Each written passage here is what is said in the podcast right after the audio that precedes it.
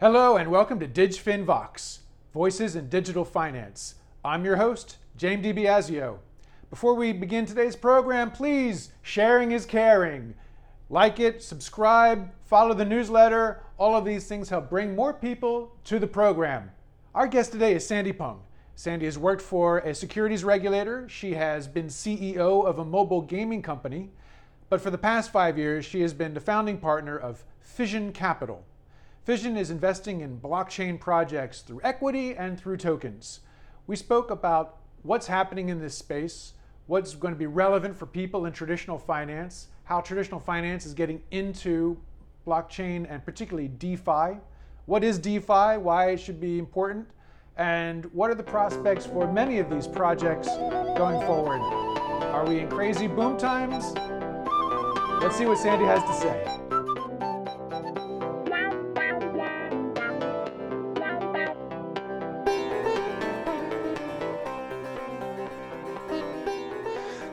Sandy Peng, welcome to DigFin Vox. It's great to have you on the show. Hi, thanks for having me. It's a pleasure to be here today. Yes, and thanks for joining us from, I understand you're in quarantine. I am indeed. This is my lovely quarantine hotel picture in the background. Okay, great. Well, um, I'm sure you're keeping yourself busy, uh, and there's so much going on in this space that how could you not be? it's been an exciting time and it's good to kind of quiet down and focus on the essentials and catch up on work. Great. Look, you're the founding partner of Fission Capital. You invest both in equity uh, and in token forms. Tell me a little bit about when do you invest in equity versus what you do with, with token investments, just to give us a sense kind of where blockchain investing is going right now. Um, that's a great question, James. Um, typically, as investors, we don't really pick what form of um, investment. So what we care about is the team and the product they're building and the direction they're going in. Um, sometimes when the company's clients are mostly institutions um, or other businesses, then it makes more sense for them to have a equity structure and sometimes when it's more, um, you know, degen or decentralized, than whether clients are individuals, then it makes more sense for them to issue a token. Um, but sometimes we're seeing mixture of the two. So sometimes companies set up an equity equity entity that holds some tokens that eventually might do a um, like a SPAC or some kind of acquisition, and they might have a token aspect. So we're seeing um, you know more and more um, things in the middle but it honestly depends on what the company is trying to do. We're agnostic as to which vehicle. Okay. When you're investing as a basically a, a venture capitalist is investing in blockchain if you're going the token route and you're going the project route uh, is it the same kind of structure as a venture capital fund in just a, a, pure private, you know, private equity format like you would traditionally see in, in, in the Valley or other places? Um, so uh, I don't I, I don't like to think of myself ourselves as venture capital um, because um, venture capital implies that we are early in a project stage, which is sometimes true, and it implies we act in a we provide a certain amount of support for the team, which we do, um, but we tend to be a um, we, we tend to do a lot we, we tend to get really really involved with the projects that that that, that we take positions in. Um, most of the time because we we love the team and we really believe in them and we want to help out and sometimes it's because by helping out you actually get to kind of learn more about the sector and it's good for you to make investment decisions. Um, so i think i think of ourselves as kind of like a it's halfway between an incubation company and a investment company. But again like we're, we're stage agnostic. Sometimes we get involved fairly later on.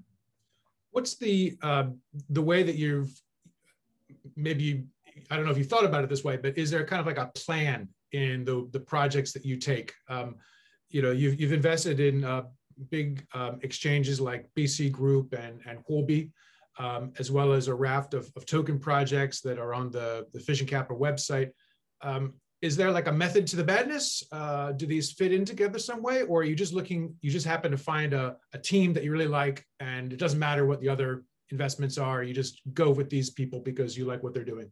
Um, we're definitely seeing that we're being forced to be more and more agile, and we try to pick the projects that we enjoy working on.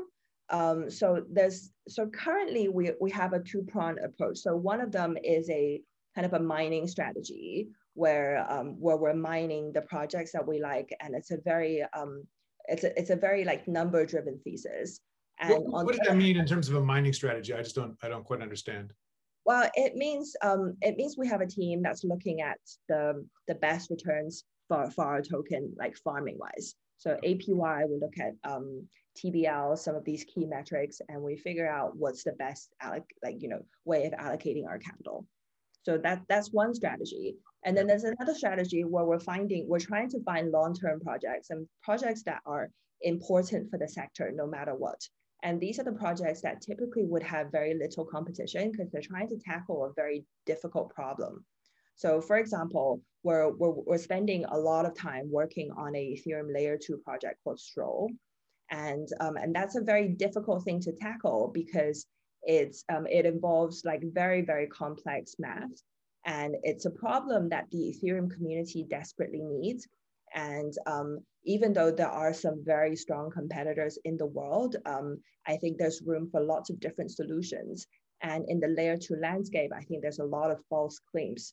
So um, I think whoever delivers like a very solid and um, safe um, solution um, and that, that can scale will really help the process of expanding the Ethereum network, which, um, which our house view is that you know, Ethereum will eventually flip Bitcoin at some point, um, but it cannot do so without solving its scaling problem. Yeah. So that's one example of a project that we're working on. And, and there's a few others which are, I think, fundamentally important in moving the, moving the DeFi you know, narrative forward. Okay, I want to talk a little more detail about some of those things. But before I do, I just want to kind of stay on, I guess, the way that you invest.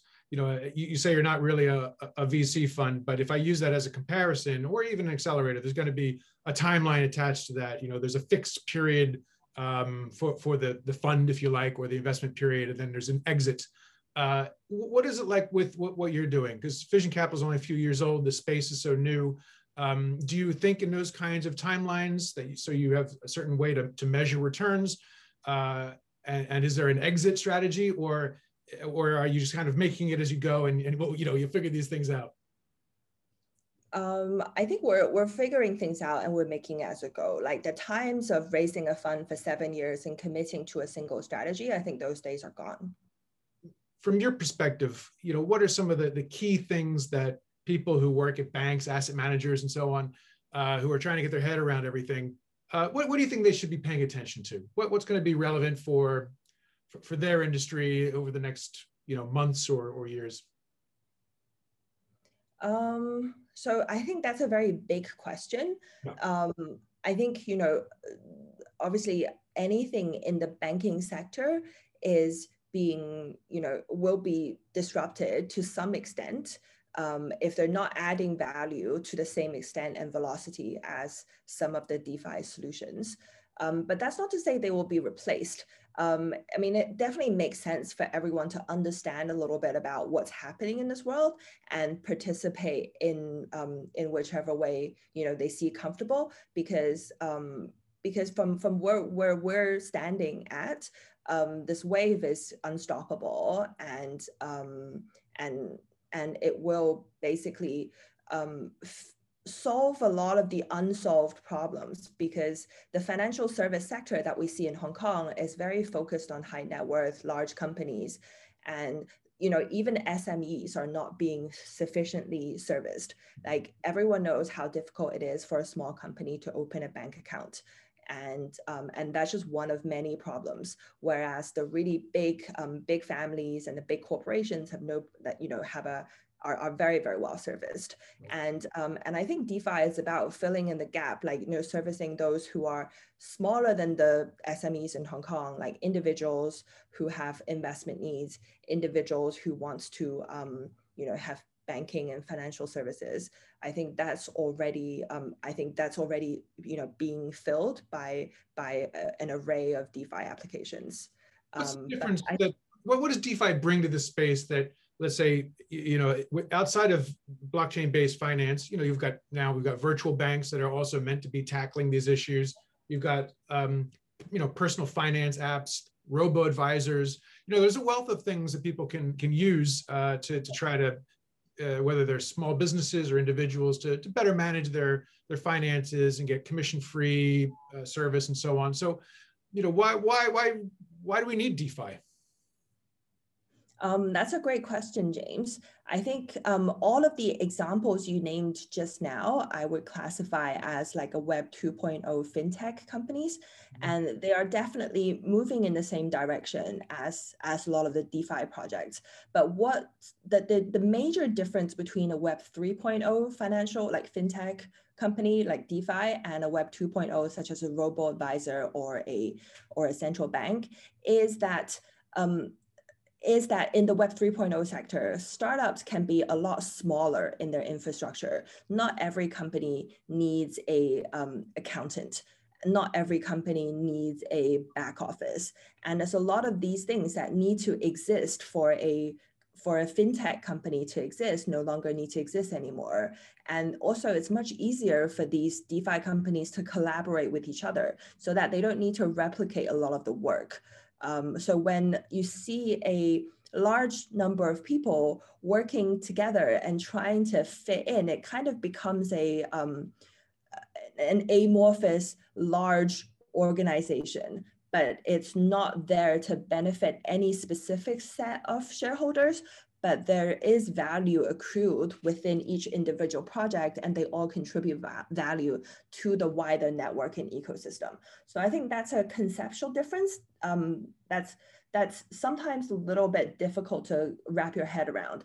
But I think the the easiest, the, the clearest explanation I've heard about Web3 and Web2 is, um, is that Web3 applications um, tend to be more um, agile and collaborative.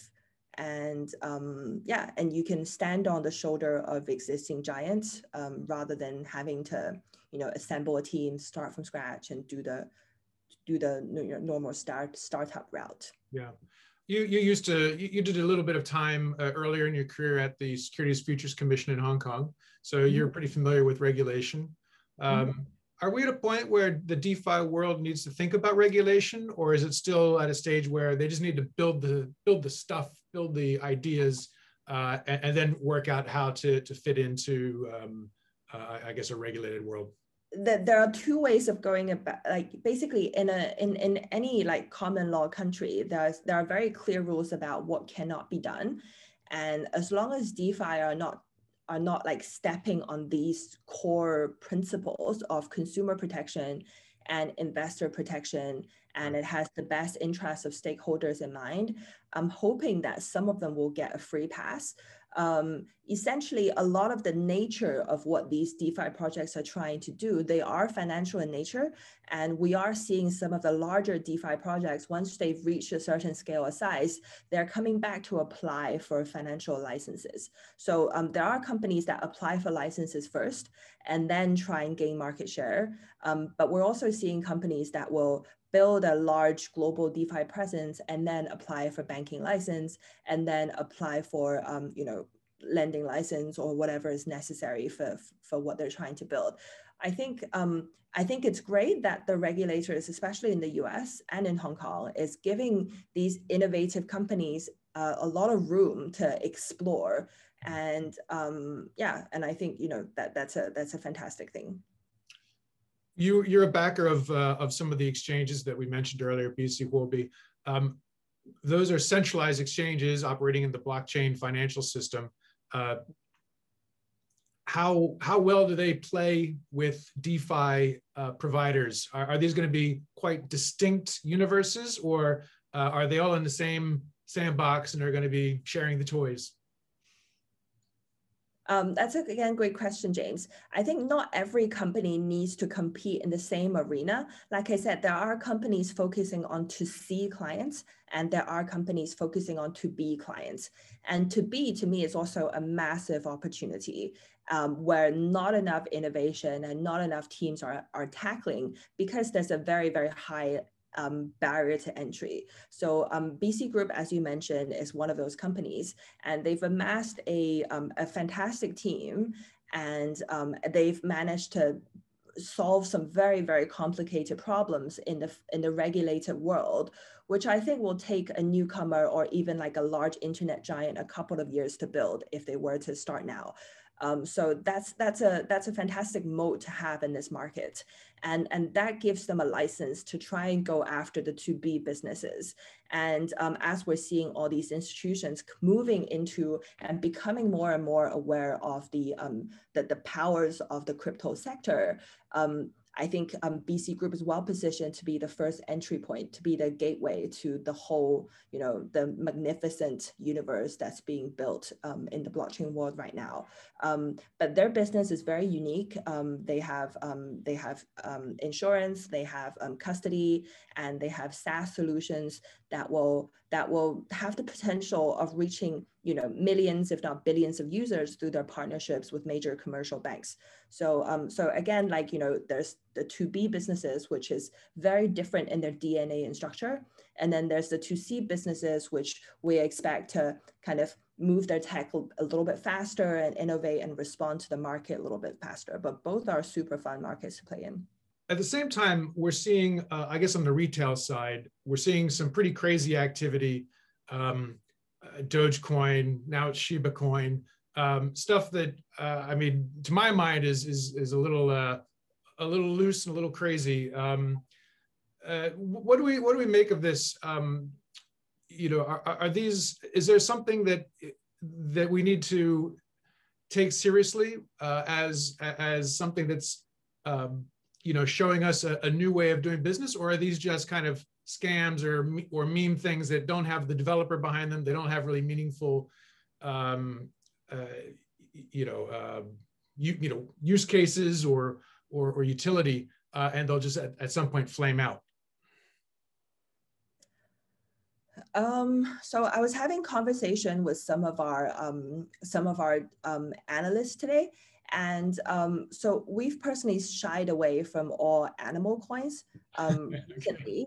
Um, I mean, by animal coins, I kind of don't mean any coin that's named after an animal because the, there will be serious projects that decide to name themselves after animals because animals have been have this is a kind of a consensus social phenomenon and you know it's a great marketing play. So when um, when Shiba was uh, when when when Shiba coin was first launched, it launched within a crypto community, within a DAO, and it launched because as somebody's kind of thought experiment, and they airdropped a lot of the tokens to um, to group members. And similarly with Doge, um, it started off as a community token.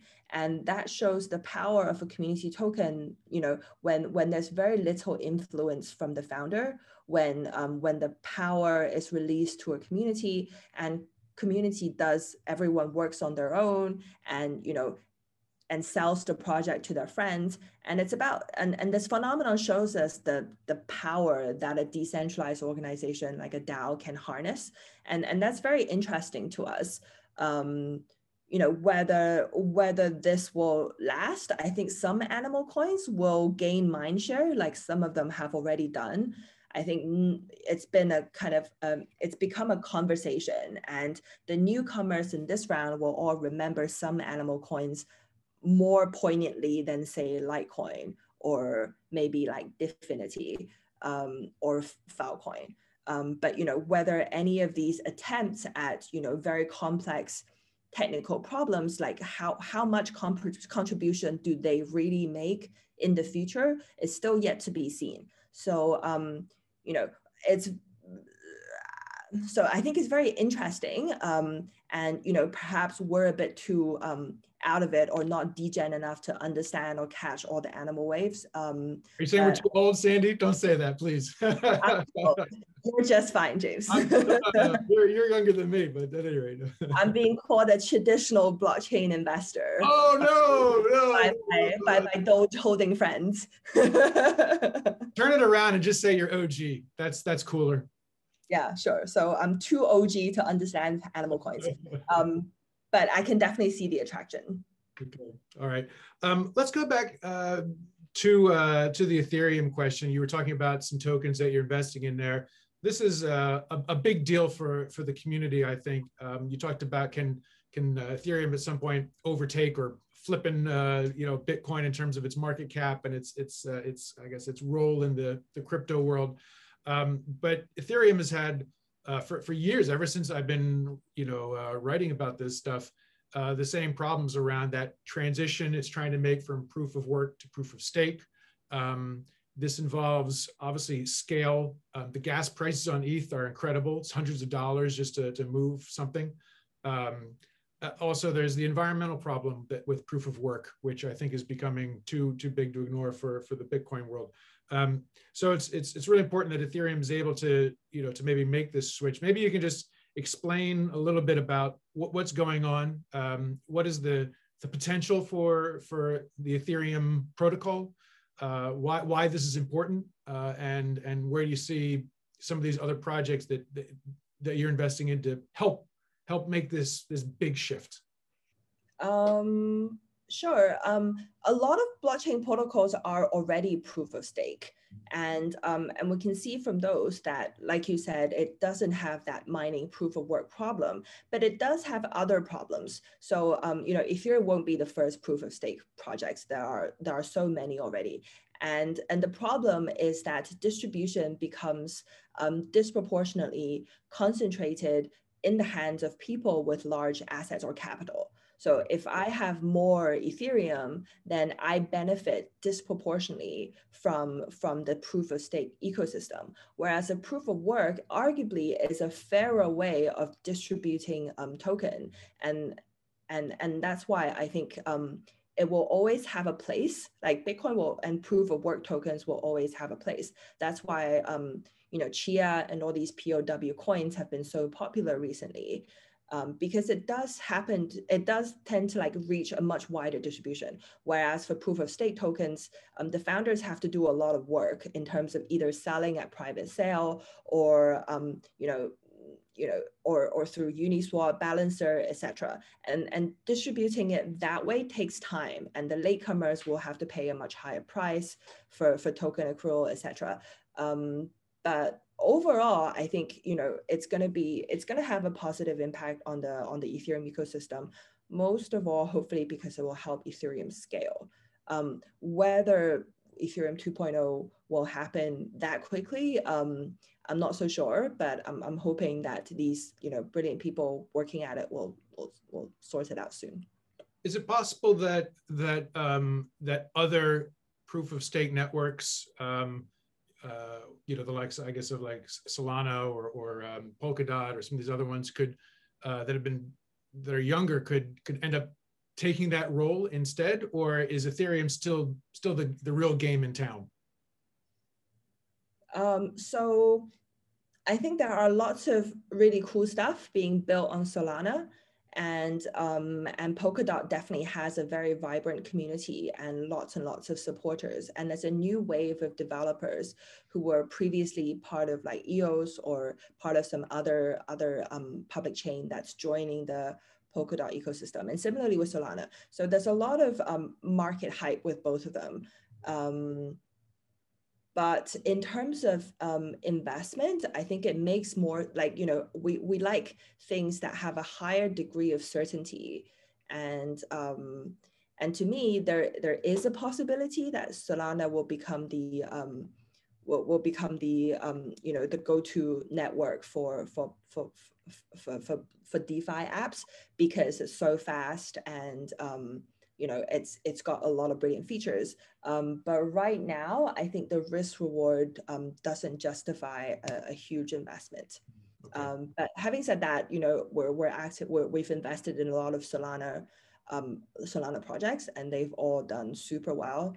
Um, so yeah, so we're very um, you know, so we're observing very keenly um, how much TVL the the Solana ecosystem can amass over the next you know couple of months.